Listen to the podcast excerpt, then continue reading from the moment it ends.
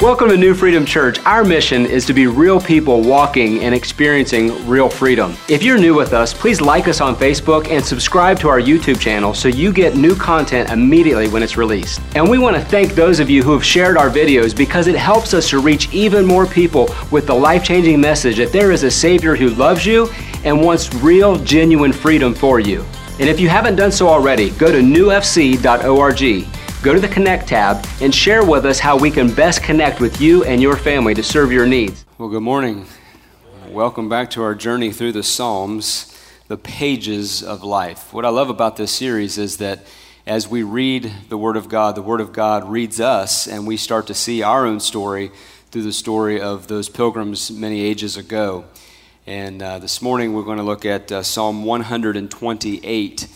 It is a psalm of ascent. We sang about the highlands and how we ascend up that mountain just a minute ago, and that is a, a song that was written for this specific section of Psalms. There are 15 chapters that deal with the journey that the ancient pilgrims of, of uh, the area would come to Jerusalem uh, three times a year to worship God on the city of Jerusalem.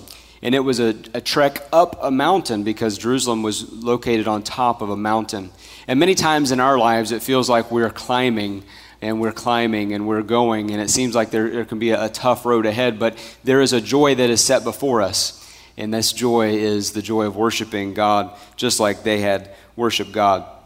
Uh, the, the Psalms, in, in all, have been called the prayer book or the songbook of Jesus. This would have been a passage of scripture that he had committed to memory, and many of the Jews had, at this uh, time that this was written as well, committed these 15 in particular into memory. And so it is uh, each one of them starting out with a little bit of a proclamation to God it deals with some difficulties in their journey, and then it, it kind of brings it uh, all the way around every time to bringing praise to God. So I think if we could, if we could look at our own lives and we could sandwich the proclamation of God first, the, the struggle in between, and then being that place of worship last, uh, it, it just paints a nice picture for us of worship to the Lord. So Psalm 128, let me just read these six verses. It says, Blessed are all who fear the Lord who walk in obedience to him. You will eat the fruit of your labor, blessings and prosperity will be yours. Your wife will be like a fruitful vine within your house, your children will be like olive shoots around your table. Yes, this will be the blessing for the man who fears the Lord. May the Lord bless you from Zion. May you see the prosperity of Jerusalem all the days of your life. May you live to see your children's children. Peace be on Israel. So, this is the proclamation of a blessing. Let's talk about blessing here for just a little bit because the, the title today, Beyond Pages of Life, I want to talk about the blessed life. I want us to look at our, our life as being a blessed life or being in the, in the process of walking out the blessings of life, the blessed life. Well, there are a couple of words um, to define blessed. When you read the scriptures, you have to understand that the Old Testament was written in Hebrew originally, and the New Testament was written in Greek and Aramaic. And there are many words in the translation that, when they come over to English, just gets translated one way. Uh, but there are, are, uh, emphasis or distinction based on the original translation. Uh, the word love, for example, in the New Testament, we say uh, love, and we say something like, I love my house, I love my cat, I love my dog, I love my children. But we understand that with emphasis, we don't love all of those things to the same capacity. There are different aspects of love. Well, in the Greek language, there are uh, multiple words for love, and each word has a little different emphasis on what it means. So it is with the Hebrew language. When we look at the word blessed here, there are actually two words that they use for blessed. And in this one psalm, there are a couple times where the word blessing is used by the psalmist and he toggles back and forth between these two words. And here are the two words Esher is a word blessed, which means happy. And then there is Baraka, which is to bless or to kneel. It is the same word that they use for knee. So when they would barak the Lord, what they were talking about was they would bless God and worship, and they would kneel before Him, and they would have an awe of His presence. When they would talk about being happy or being blessed or walking in the blessed life, it was the word esher, which means happiness, or, or we would kind of relate it to being joyful. I read a survey uh, just this week. Uh, NBC News said that American adults are the unhappiest that they have been in 50 years. This survey was just done in June that American adults are the unhappiest that they had ever been in 15 years. Only 14% of adults say that they are somewhat or very happy. So only one out of every, I don't know, five people in this room probably find themselves at a place that they would say, I am esher, I am blessed, I am very happy in life. Everyone else kind of falls into another category of thinking about life. And, and really, that, that's not hard to understand, is it? We're in a, a, worldwide pandemic, we're in an election year, we're in a polarized culture, we're in a cancel uh, culture, we're in a place where if you say the wrong thing, then half of the people on your thread will just cancel you or, or, or unlike you, or we're just on pins and needles, and we're, we're in a time of uncertainty. And so, it's really not a surprise that people find themselves unhappy in this day and in this age. But when we look at happiness, we have to understand that that is based on happenstance or the circumstances that are around us. But the joy of the Lord, which is our strength, is something that comes from the inside and it bubbles out. So I want to talk to you today about the blessed life. And here's how this first verse would have read if you, if you translate it uh, in the original. It says, Oh, how happy are all who fear the Lord, who walk in obedience to him. Not just blessed, but oh, how happy are those who fear God. Now, that word fear has to be a little bit uh, drilled down on as well, because we think of fear usually in a negative connotation in our culture. We, we, we hear the word fear, and it's usually something that has uh, gripped us, that has paralyzed us, that has caused us to, to just be afraid. That's not the kind of fear that's being referenced here in the scripture. There are a couple different types of fear in the scripture. Now, uh, I was driving uh, to church this morning, and I was, I was uh, taking my usual route. I was on State Route 42, and right in, in this one section before you get to Lebanon, there is a sneaky little place where the sheriff can sit there and if you're not careful and you're driving a little too fast, then fear can grip your heart because you will look down at your, your speedometer and realize, oh no, they just clocked me. But this morning, because it was still a little bit dark out, I was able to catch the reflector off the side of his car, so I wasn't quite as fearful as I may have been if I had been speeding too much. Of course, I don't speed a lot, but every now and then, you know, the, the foot gets a little heavy. So, so, fear, when we think that we have been caught, or, or that feeling of, of uh, maybe realizing that you have been uh, breaking a law, uh, that kind of can settle in on you for a moment and you think, oh my goodness, what, what is this? And so there's a little fear there. There's another kind of fear, and this is the more biblical, accurate fear that is talking about here, is that when you walk into a grand hall or a, a wonderful building, the feeling of awe that you get. I don't know if you've ever been there, but one of the most magnificent buildings in all of Washington, D.C. is the Library of Congress. It was built in the late 1800s, and it was built as a monument of American exceptionalism and success for the world to see that America had finally arrived. And when you walk into the Library of Congress, not only are there thousands upon thousands of books, but there are tall pillars and columns. There are inlaid gold and, and uh, decorative uh, artwork all over, em- embroidered and embossed into the wall. And you can walk into this grand library and you can just have this sense of there's something special here. There is an awe about this place that this wasn't built overnight, that this didn't have just the cheap, quickest materials they could find, but someone went to painstaking labor to make sure that they put the best in this room, that this is the best place. This is the kind of awe that a worshiper would get when they were traveling up the mountain of Jerusalem and they would get to that hilltop and they would walk into the temple and they would stand in the presence of God. Not only was the, the building beautiful, not only was it made of the finest material, not only did it have the best of everything in it, but the presence and the glory of God rested in the temple. And there was a sense of fear or awe, I should say, of awesomeness when you would walk into that room. And so it says here, How happy are all who fear the Lord or have an awe of his presence, who sense that he is glorious. How happy is that person? And when they walk in obedience to him. So, the blessed life is a life where you can recognize all that's happening around you, you can be in reverence of the Lord, and you can walk in an obedience. Matthew Henry says that an idle life is a miserable and uncomfortable life. But those who fear God will walk out the pages of this life. They will walk out their day. We won't just simply sit in idleness because that's miserable. We are all made for a purpose. We all have a, a, a, certain function that only we can do. There is a bent to each and every one of us that when we operate within our bent, when we operate within our calling, within our giftedness, then something activates on the inside of us and it is glorious. And so we have a blessed life. Let me give you my definition of blessed. I was uh, writing this this week. My definition of blessed is to be supremely content. I mean, supreme contentment, an internal, untouchable peace. Think about it.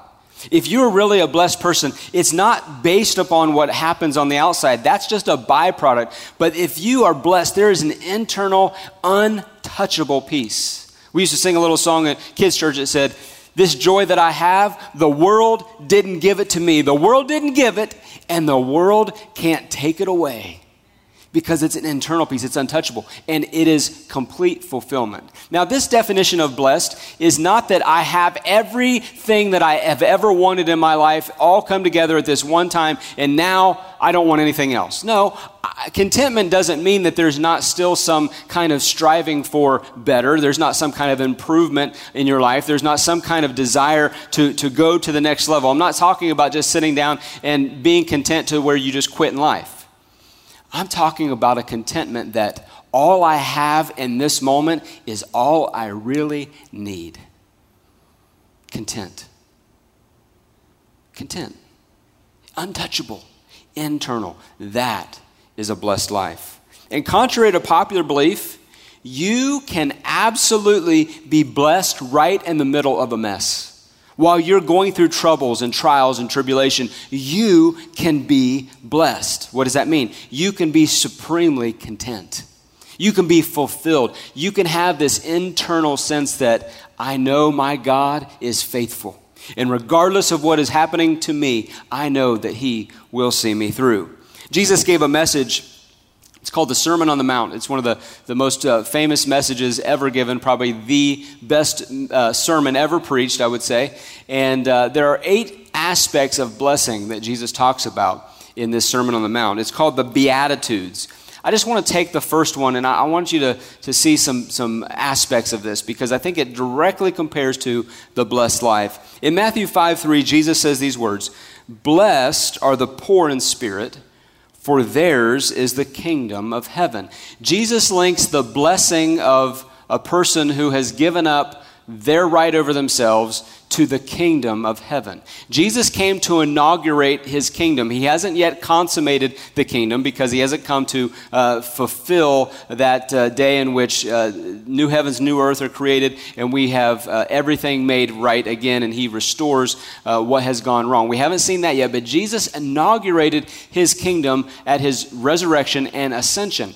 And so he says these words He says that the blessing of the person who is poor in spirit has the byproduct result of being able to operate in and be a citizen of the kingdom here and now. Right now, before it's even consummated, that inaugurated kingdom is accessible to the person, and he gives eight areas of this. But here's the first one Blessed is the person who is poor in spirit. So, according to Jesus, now these are Jesus' words, these are in red in your Bible. According to Jesus, True happiness comes when you have some kind of poverty. Hear me. When you are devoid of this one thing, then you have riches in this other thing. And he's not talking about material poverty. He's not saying that you're poor, uh, you're blessed when you're poor. Many have read that into there and they've taken a vow of poverty. And then they realize it's not much fun being poor. I have a lot of wants, I have a lot of desires, I have a lot of unmet, uh, unfulfilled needs when I'm poor materially. He's not talking about that. In fact, God is not so worried about what you have materially as long as what you have materially doesn't have you. As long as it's not an idol that you worship it. But here's what he's saying Blessed are those who are poor in spirit. In the Proverbs, there's a man named Agur. And in, in Proverb 30, he, he kind of gives this, this uh, little recitation to the Lord as he's, he's writing out his prayer. And he says a word like this He says, God, I pray that I am neither rich nor poor. Now that, that fascinated me. I looked at it and I thought, now that's contentment when you can pray, God, don't make me rich and don't make me poor, but I just kind of want to ride in the center. I want to be somewhere in between. Because he said, if I'm poor, then I would be tempted to steal to fulfill my needs. And if I'm rich, then I'll be tempted to trust in my riches and get prideful and not turn to you. So God, help me to be balanced. Help me to be blessed. Help me to be fulfilled in what I have. Now, this beatitude is different than all the other beatitudes, and that's why I wanted to highlight it. Not only is it the first one, but it is the only beatitude that begins with emptying oneself of something instead of being filled with something. All the other Beatitudes, the other seven, you can read them when you get home. The other seven have to deal with some type of filling. There's something that God is filling in us. Blessed are you who mourn, for you shall be comforted. And so, uh, blessed are, are you when they persecute you, for you shall be called the children of God. So, there is a blessing for the fulfilling, but this one, there is a blessing for the emptying. Now, think about it to be blessed, to, be the, to, to walk in the blessed life, you don't go by the world's motto, which is self reliance, self dependence. Pull yourself up by your bootstraps, work hard, do all that you can do, get all that you can, and, and, and make a life for yourself. That's not what this one is talking about. This is saying you are blessed when you are emptied of yourself. When you're emptied of that world's motto, then you are blessed. I couldn't resist this one because we are in the full swings of election season, but did you recognize that we do not elect humble politicians? A humble politician is an oxymoron. Now, you might think that all politicians are morons. that could be too. But we don't elect humble politicians. Why? Because there has been on the inside of humanity from the, the fall there has been this desire to have a king or to have someone over us. And so, therefore, when someone comes and takes a stage and they give you all of the reasons why they can fix all of the problems and they're exuding with confidence, we get on and we vote for that. We love that confidence. There is no such thing as a humble politician. That's why the Apostle Paul would not have made a good politician. We probably would not have elected him. Why? Because he was humble, because he said, Less of me and more of God. I am the least of all of the apostles. He was continually emptying himself out. He was continually heaping praise on someone else and deferring it from, him, from himself. That's not what politicians do. They tell you why you, sh- you should vote for them. They tell you why they're so great. They tell you all of the great things that they plan to do. They, they lay out all of their agenda. But that is not so with someone who has emptied themselves and become poor in spirit. Paul the Apostle had this much confidence in his flesh? None. He had zero confidence in his flesh. In other words, what he's saying was, it's not based on what I can do, it's based on how low that I can go personally to be filled with God's presence and with His Spirit. To be poor in spirit means to be completely absent of self reliance. It means to abandon our personal pride. It means that we must be emptied of self so that we can be filled with God. Living the blessed life is less about you and it's more about God. The kingdom of heaven is the result, not the reward, for the blessed life. Hear me. The kingdom of heaven is a byproduct of the blessed life. It's not that you worked so hard to enter or to earn the kingdom of heaven. It's that you have emptied yourself so much that you have entered into his rest. That you have ceased from your human labor of trying to fix your problem on your own, from trying to put all the pieces together, from trying to figure it out. And you have given up control of that logic of trying to piece it all together, having this, the answer and having the solution, and you have given that right over to the Lord then you walk in the kingdom of heaven. That is a byproduct. And this humility that we walk in is the baraka of God. It is the kneeling before the Lord. It is the other word we use for blessed because when we kneel before God, what are we saying? You are king, and I am not. When we kneel before the Lord, it is an act of humility. When we lift our hands up in worship like this, you know what this is? This is the universal sign of surrender. Anywhere you're at in the world, you lift up your hands like this, and they say, Aha, they've surrendered. When you and I come into a place of worship and we lift up our hands without wrath and doubt, what we're saying is, I surrender. I give up, God. In your presence, I am nothing but you can fill me to make me something. You can make me blessed. Jesus says these words himself. He said, It is more blessed to give than to receive. And this is where the psalm transitions just a little bit. Is that it talks about that you will eat the fruit of your labor. Now, I thought that we were just supposed to let God do it all. No, there is a part that you have. I talked about this last week at the wind and the sail, and there's a part that God has.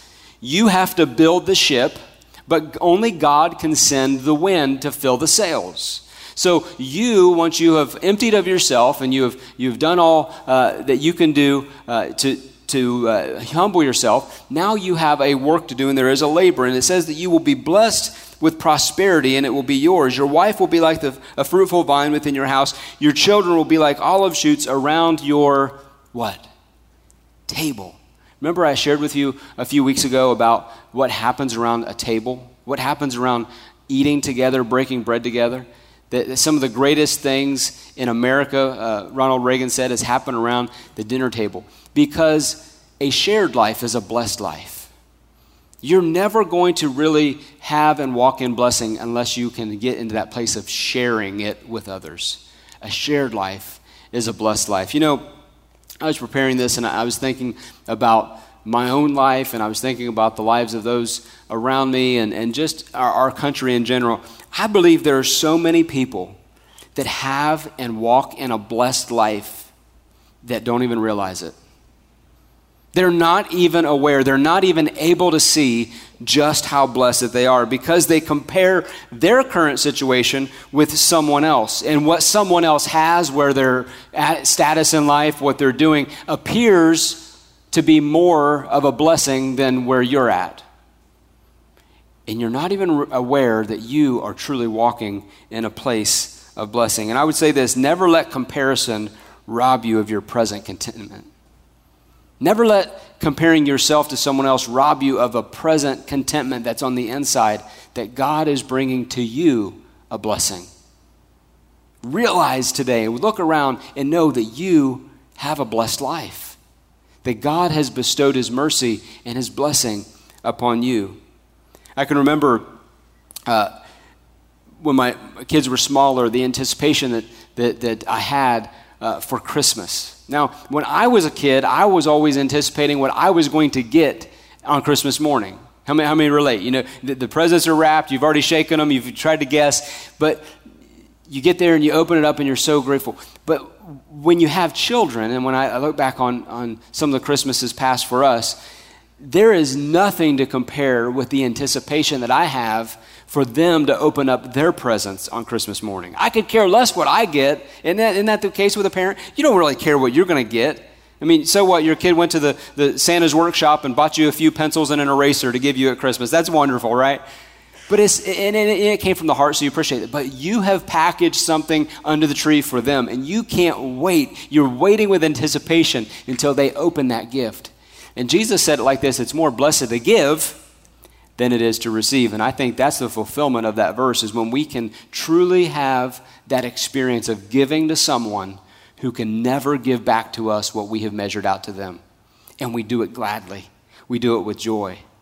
It's more blessed to give than to receive. And this psalm says that what happens when you uh, share your life with others, especially those in your family, especially those in your oikos, your 8 to 15, those people who are close in your circle of influence, that there is a joy that comes from that that all the money in the world can't buy, that there is a blessing that you walk in. You know, this really is the second core value of New Freedom Church, and that is relationships. Relationships is how that we get through life together. We were not meant to be an island by ourselves. We relate to God through our worship. I just talked about it when we lift our hands and, and we, we surrender to God. That, that is our worship, and that's relationship with God. We relate with others through our fellowship, and that's through talking with others. It's through walking life with others. It's through picking up the phone and let somebody know, hey, I'm praying for you right now. There's not a lot I can do for your situation. I can't really fix what you're going through, but I can walk with you through it. I can pray with you. I can pray for you. I can talk with you. I can be that listening ear. And we relate with each other through fellowship. But there's another type of relationship that New Freedom Church is all about, and that is we relate with not yet believers through our witness. And I say not yet believers because I believe that there are so many people in our lives that are on the process. They're on the road. They're on the journey. Their pages of life are flipping very quickly, and God is drawing their heart. And He's probably using you and me in some way through our witness to let them see the goodness and the blessing of God. And it's not always just inviting them to church, it's not always preaching to them, but sometimes it's just simply coming alongside, doing life with them. That is a witness. Or when your life seems to have difficulties and troubles, and yet you're not falling apart when your life is, that's a witness to them. Why? Because God is in control. Because I'm empty of myself, I'm being filled with Him. I can't do all the things out here to put the pieces together, but I know the one that can, and that is our witness. Blessing is the theme that runs all throughout the Bible. You can see it from Genesis to Revelation. In Genesis, God created the heavens and the earth. He, the six days of creation, on the, on the seventh day, He rested, but He blessed us with all that we see around us. God blessed the entire creation. God blessed humanity. God blessed His world. And it's a theme that runs all throughout Scripture. And Israel was blessed as they would turn to God and then they would turn away from God and they would start to experience that distance and there would be judgment that would come on them from, from a time of walking contrary to the ways of God. But then as soon as they would draw close again, the blessing would return. And we get all the way to the end. We get to the book of Revelation. And here's what the, the John the Revelator says He says that I am coming quickly. He's quoting Jesus Behold, I come quickly. Blessed is he who keeps the words of the prophecy of this book. So there is a blessing when we read and hear the book of Revelation, but then there is also a blessing to keep it and to recognize that God is doing this blessing as a theme all from the beginning to the end. And He wants you and I to walk in a blessed life. He wants you and I to be looking with anticipation, like these first pilgrims going to the city of Jerusalem on their ascent up to the mountaintop to worship God, as they're rejoicing, they're sharing life with one another, and they're having this supreme contentment. They're recognizing an internal, untouchable peace that is fulfilling. And maybe you haven't experienced that untouchable peace. Maybe you, you just you haven't had that fulfillment for a while. Well, here's what I know about you, and I may not even know you, is that you want to be happy. You want to be blessed, like the scripture says. Oh, how happy are those who fear the Lord, who walk in obedience to Him. I know that you want to be happy because I've yet to meet a person who says, Pastor Joe, I just want to be miserable. Can you help me? Nobody does that. Everybody wants this contentment, they want this fulfillment. And maybe you haven't felt that fulfillment for a while. God wants you to be blessed. With heads bowed and eyes closed, just between you and God, I just want to ask you a question, then we're going to sing it. I want to ask you this question Is it well with your soul? How is it between you and the Lord? The gospel message is this that God sent his one and only Son to come to this earth, to walk on this earth, to be the way, the truth, and the life to bleed and suffer and die on that cross that he might be the fulfillment of all the promises in Israel and become the Messiah and the King of the world. That he might be king and no other king but Jesus.